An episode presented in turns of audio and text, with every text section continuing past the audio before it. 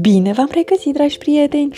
Eu sunt Andreea și vă prezint canalul meu cu povești, Biblioteca lui Iris și a lui Petru.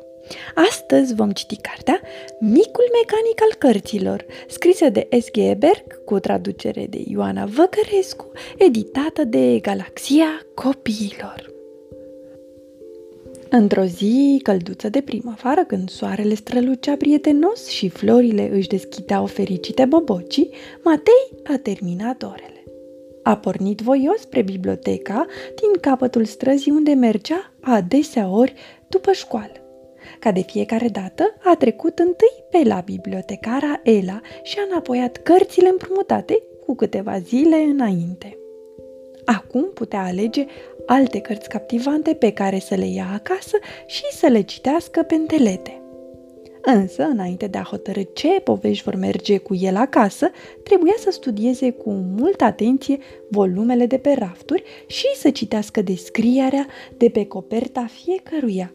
Asta, desigur, după ce participa la clubul de lectură și afla care era cartea zilei se putea costuma în personajul preferat, alegând o dighizare amuzantă din cufărul fermecat.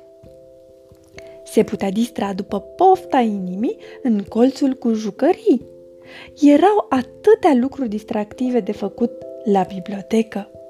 Captivat de cărți, Matei s-a pierdut printre rafturi. A citit, a citit și a tot citit.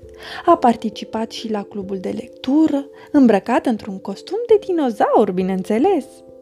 Apoi a pornit iar printre rafturi și și-a ales bucuros două cărți pe care să le ia acasă, dar aventura abia acum avea să înceapă.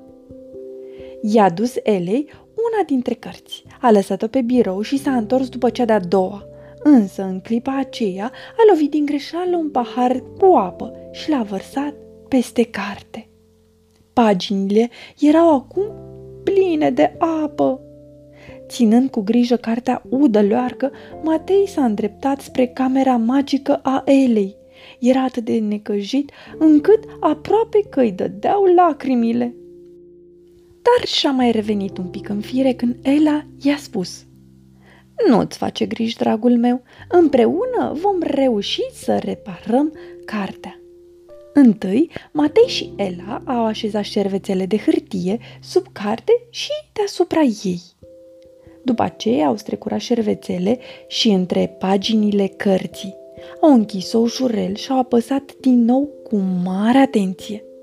După câteva minute, au deschis-o și au scos toate șervețelele. Matei a ridicat cartea, iar Ela a instalat un ventilator chiar în fața ei, pornindu-l la viteza cea mai mică. Încetișor, dar sigur, paginile au început să se usuce.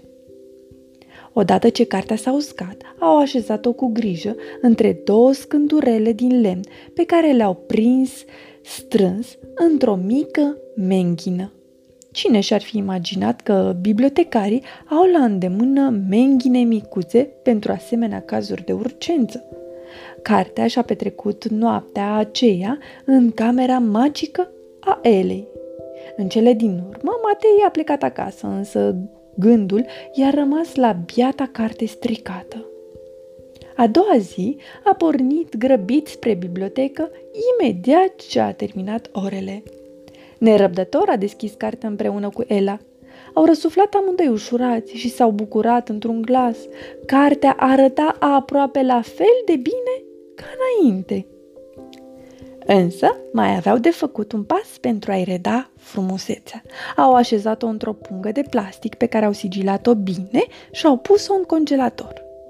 Când au scos-o din nou la lumina zilei câteva ore mai târziu, cartea era ca nouă. Eforturile lor fusese încununate de succes. Cartea era din nou trainică, avea coperți solide și pagini încântătoare ca și cum nu i s-ar fi întâmplat nimic. Însă Matei nu va uita niciodată marea aventură a primei cărți reparate. Sfârșit! Pe curând, dragi copii, somn ușor!